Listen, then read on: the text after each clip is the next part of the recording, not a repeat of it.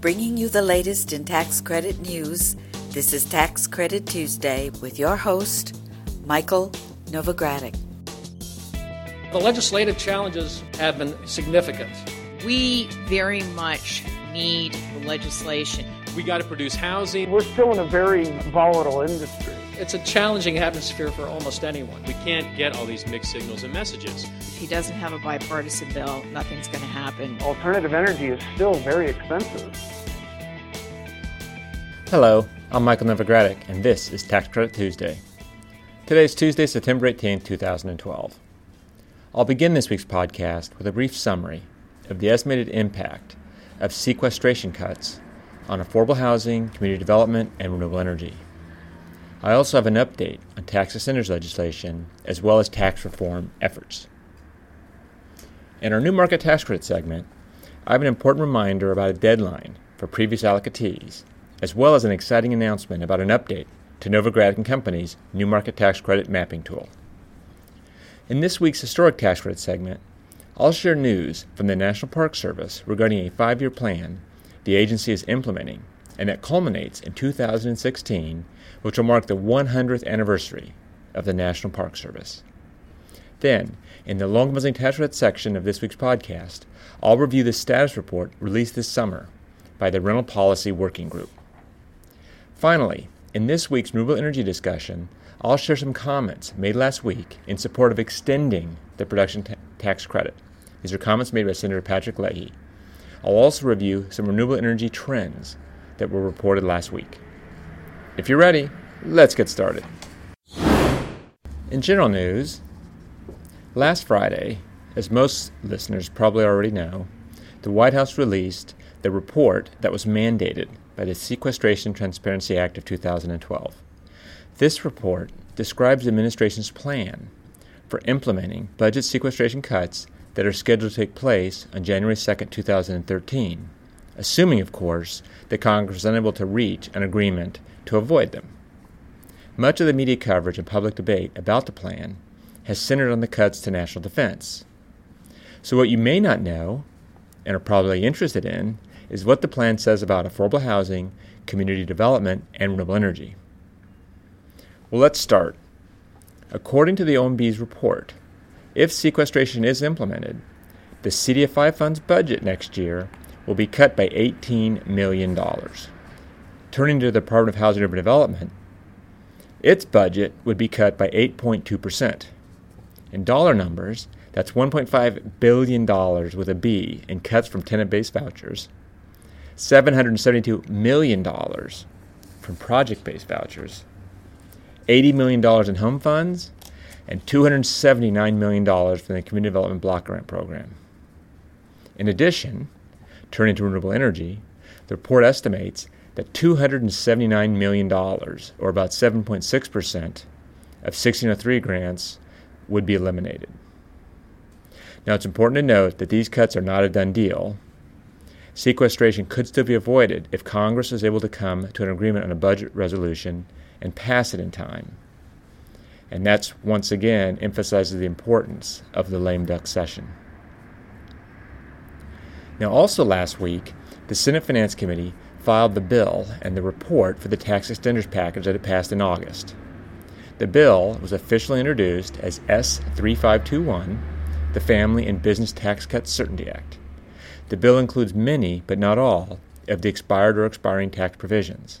It does include a two year extension of the new market tax credit at $3.5 billion for both 2012 and 2013. This NMTC extension is estimated to cost $1.8 billion over 10 years. Also included is the creation of a new way to deal with the 9% long housing tax credit floor. The bill provides that if a project gets an allocation this year or next year, then as long as it's placed in service within the typical two year period thereafter, it would be entitled to the 9% floor. Now, last week, Senate Majority Leader Harry Reid then filed a cloture petition, which is the first step in the process of bringing a bill to the floor for consideration. However, uh, as you also probably know, Congress is expected to leave at the end of this week and not come back until after the election. As such, with only a few days left in the session, Senate action on the bill is considered unlikely before the lame duck. Furthermore, the House has already indicated it will not consider tax extenders until the lame duck session. Nonetheless, this move by Senator Reid is an important signal that the Senate is interested in moving forward on tax extender legislation. If you want to see a copy of Senate Bill 3521 and related information, go online to www.novoco.com. Now, turning to tax reform, Ways and Means Committee Chairman Dave Camp and Finance Committee Chair Max Baucus announced last week that they'll hold a joint hearing this week to review the tax treatment of capital gains in the context of comprehensive tax reform. The maximum capital gain rate right now is 15%, as compared to the maximum individual ordinary income tax rate of 35%. Absent congressional action by the end of this year, the maximum statutory capital gains rate will increase to 20% on January 1, 2013, and the maximum individual ordinary income tax rate will increase to 39.6%, back to the Clinton era higher top marginal tax rates. Also, beginning in 2013, there's an additional 3.8% tax that will be imposed on net investment income earned by certain individuals. This relates to the Health Care Act. Net investment income does include, among other things, capital gains. Furthermore, the 2013 scheduled restoration of the Pease limitation on itemized deductions will impose a roughly 1.2% marginal rate on capital gains. Now, all this is fairly complicated, a little bit too much like an accountant. Bottom line, this would bring the top federal capital gains rate to 25% in 2013. Once again, the top rate would be 25% when you take into account these other items, not the stated 20%. This hearing, you may recall, was originally scheduled for June 28th, but it was postponed. Now, this rescheduled joint hearing is going to take place on Thursday, September 20th, beginning at 10 a.m. I also note that this Thursday, the House Ways and Means Committee is having a joint meeting that's going to be private. It's not going to be a public meeting. And many expect this joint meeting to be setting some initial steps on how to proceed with tax reform and other tax matters during a lame duck session. In New Market Tax Credit news, for those New Market Tax Credit allocatee listeners of ours that received awards in the 2009 round, there's an upcoming deadline. Under Clause 3.2e of the allocation agreement you would have signed, CDEs with allocations in the 2009 round are required to have issued at least 60% of the total dollar amount of their qualified equity investments related to that MTC allocation by September 30th of this year. The September 30th deadline is less than two weeks away. Now, if you have any questions about meeting this requirement or about other provisions in your allocation agreement, call my partner Brad Elphick in our Atlanta office. Or you can go to www.novoco.com to find a Novogradac office closer to you.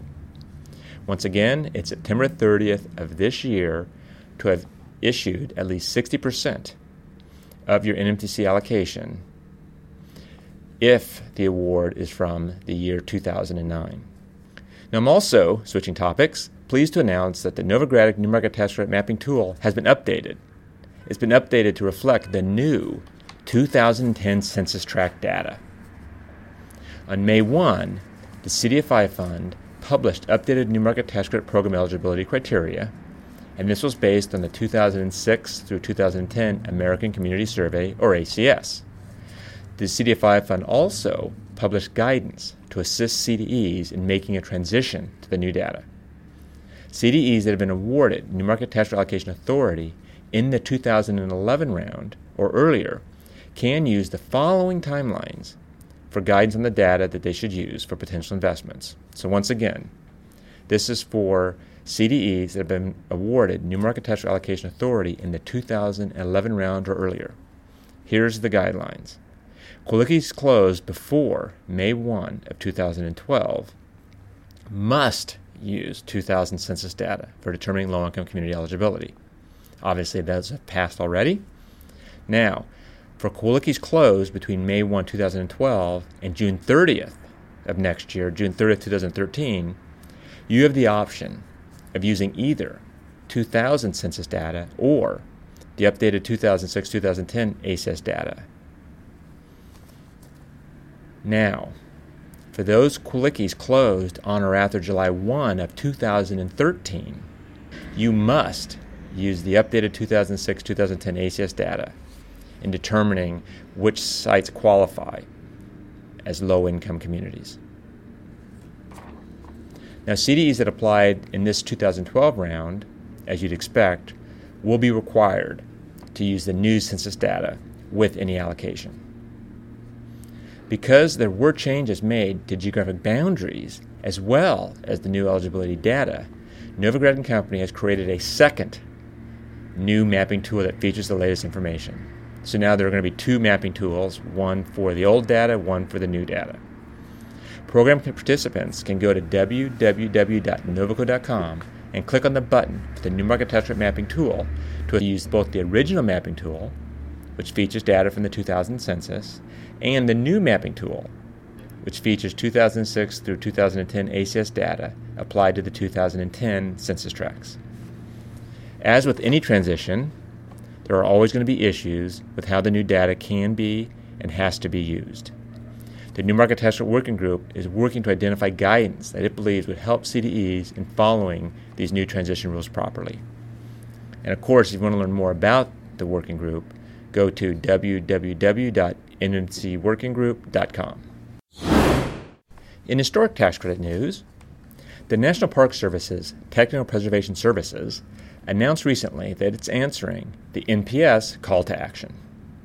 Call to action is the National Park Service's, or NPS's, initiative to leverage its resources and expand its contributions to society. NPS launched the plan last year on its 95th anniversary. The plan has four themes, and one of those themes is preserving America's special places.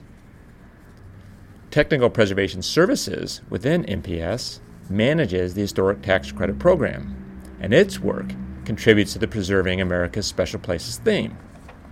It specifically will contribute to Call to Action number 25, which is also known as What's Old is New. Among other things, this call to action supports efforts to rebuild economic vitality in urban and rural areas by updating the Secretary of the Interior standards and guidelines for the treatment of historic properties. NPS has invited comments from stakeholders and the public on this action item 25. In further support of action item 25, TPS has developed the Illustrated Guidelines on Sustainability for Rehabilitating Historic Buildings. This publication provides important information on how to increase sustainability at historic buildings while also meeting the Secretary of the Interior's standards. The call to action is a five year plan, and we've just entered year two. The plan culminates in 2016, which is the 100th anniversary of the National Park Service. It's going to be exciting to see what other changes are in store as we approach the 100th anniversary. This is also a great opportunity to comment on the National Park Service's standards and guidelines for the treatment of historic properties.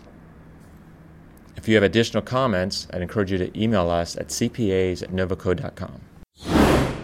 In low income housing tax credit news, Federal agencies involved in this group, known as the Rental Policy Working Group, met with stakeholders and participants last month to discuss the recent interim evaluation report on this rental alignment project.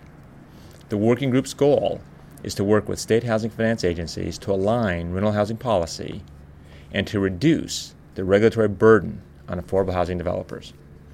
Several states were selected to carry out the first two pilot programs under this initiative.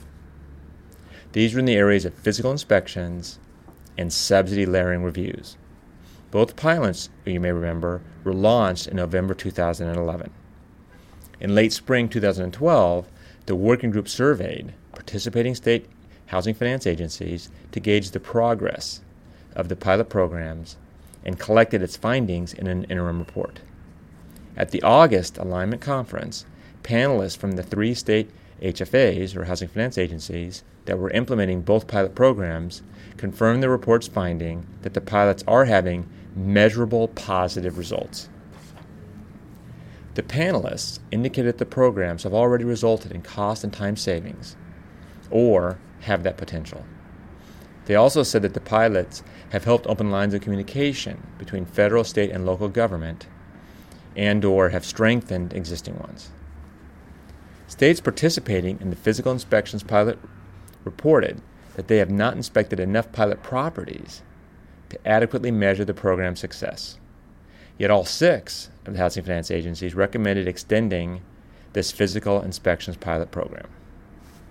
The estimated cost savings resulting from physical inspections under this pilot program $250,000, according to the report.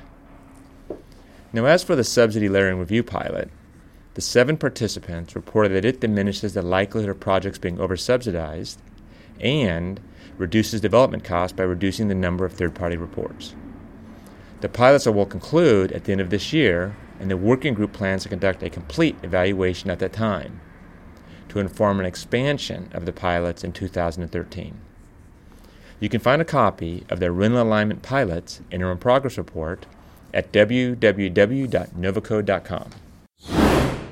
In renewable energy tax credit news, last week, Senator Patrick Leahy joined the number of lawmakers that are voicing support for extending the production tax credit for wind energy.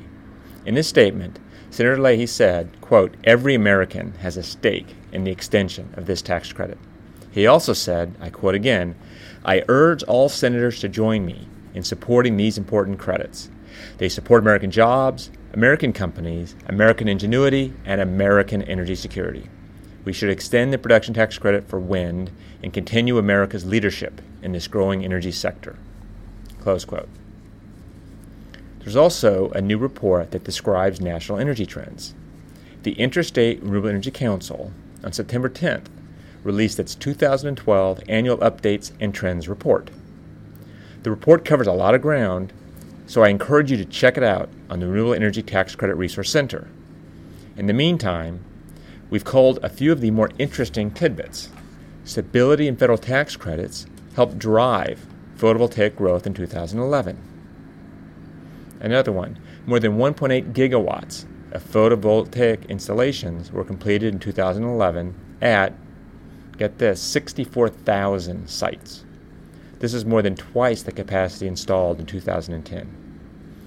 The report also speculates on prospects for 2012. It says that reductions in PV module prices, continuation of the federal investment tax credit, and strong state renewable portfolio standards will drive market growth. It also suggests that lower prices for PV installations raise the potential for installations in states that don't have incentives. The report also cited the 10 most important state solar incentives and policy trends. States that received recognition were California, Connecticut, Delaware, Illinois, Maryland, New Hampshire, New Jersey, New York, Texas, and Vermont.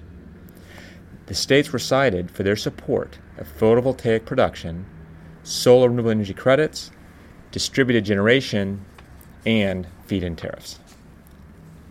Not all of the policies were positive, however, and IREC expressed concern over New Hampshire's changes to its renewable portfolio standards. The policy change created a carve out for, quote, useful thermal energy, but reduces by 67% the alternative compliance payment level for solar electric energy under the state's existing carve out. IREC says that the changes will benefit the biomass industry and could benefit the solar thermal industry, but solar electric projects in the state will suffer from this watering down of the solar carve out. Neighboring Vermont, however, has paved the way for development of renewables in the state. It expanded its SPEED program, the United States' first state level feed in tariff, and it also streamlined and expedited the PV permitting process across the state, reducing soft costs and minimizing confusion among installers. Now, like I said at the beginning, this is just a sampling of the information contained in the report. You can check out the full report online at www.energytaxcredits.com. Another recent report found that the U.S. solar industry achieved its second best quarter in history in the second quarter of 2012. This is according to a report released last week by GTM Research and the Solar Energy Industries Association. 742 megawatts of solar power were installed in the second quarter, representing a growth of 45% from the first quarter of this year and 116% over last year's second quarter installments. It was also the best quarter on record for the utility market segment, which installed 477 megawatts. As of the end of the second quarter, there was a cumulative 5,161 megawatts of photovoltaic capacity spread among nearly 248,000 individual systems operating in the United States. The quarterly report is titled U.S. Solar Market Insight, and it forecasts continued growth in the utility scale photovoltaic market through the end of this year. The non residential market, however, shrank by 33% in the second quarter. The report attributes this decline to a first quarter that had been propped up by installations that had been safe harbored under the Section 1603 cash grant program, as well as state specified market factors such as solar renewable energy credit oversupply. Looking ahead to 2016, the report said it's clear that system prices will drop significantly. When this happens, it's likely to enable a substantial volume of projects to be built using only federal incentives in high installation markets like California. Eventually, it will also open up additional markets and drive demand in other parts of the country. You can find an executive summary of the report online at www.greentechmedia.org. And finally, for a reminder about an upcoming deadline for $7 billion in Department of Defense energy projects. Earlier this year, we alerted you to a draft request for proposals that the U.S. Army Corps of Engineers had released through its Engineering and Support Center in Huntsville, Alabama. The RFP was for $7 billion with a B in shared capacity contracts to procure reliable, locally generated, renewable, and alternative energy through power purchase agreements or other contract equivalents. Contractors would finance, design, build, operate, own, and maintain the energy plants. Contracts would last for a minimum of 30 years. Projects could use many different types of renewable energy technology, including wind, solar, geothermal, or biomass. They also can be located on or near any federal property within the United States, including Alaska, Hawaii, territories, provinces, or other property under federal government control for the duration of the contract. The Army received more than 900 comments on the draft. It issued the official RFP on August 7th and addressed comments in a Q&A document posted to the Federal Business Opportunities website at www.fbo.gov. Now, the deadline for proposal submission is fast approaching. Proposals must be submitted by October 5th. For more information about the proposal process, go online to www.fbo.gov. You can also access the RFP directly by clicking on the link in the transcript of this podcast. You can find the transcript for the podcast, as well as all my Tax Credit Tuesday podcasts, on the Novogradac and Company website. Simply go to www.novoco.com and click on the podcast icon in the right hand column. The page also has short descriptions of each podcast going back to 2007. Yes, it's been a while. So if there's a topic you're interested in, I encourage you to check out the page. Well, that brings me to the end of this week's report. Please join me again next week for another Tax Credit Tuesday. This is Michael Novogradac, and I'll be back next week. Thanks for listening. This weekly podcast has been brought to you by Novogradac and Company. Archive discussions are available online at www.novoco.com slash podcast or by subscribing to the Novogradac Report on tax credits in iTunes. Novogradac and Company LLP is a national certified public accounting and consulting firm with 13 offices nationwide. Learn more about our professional services at www.novoco.com.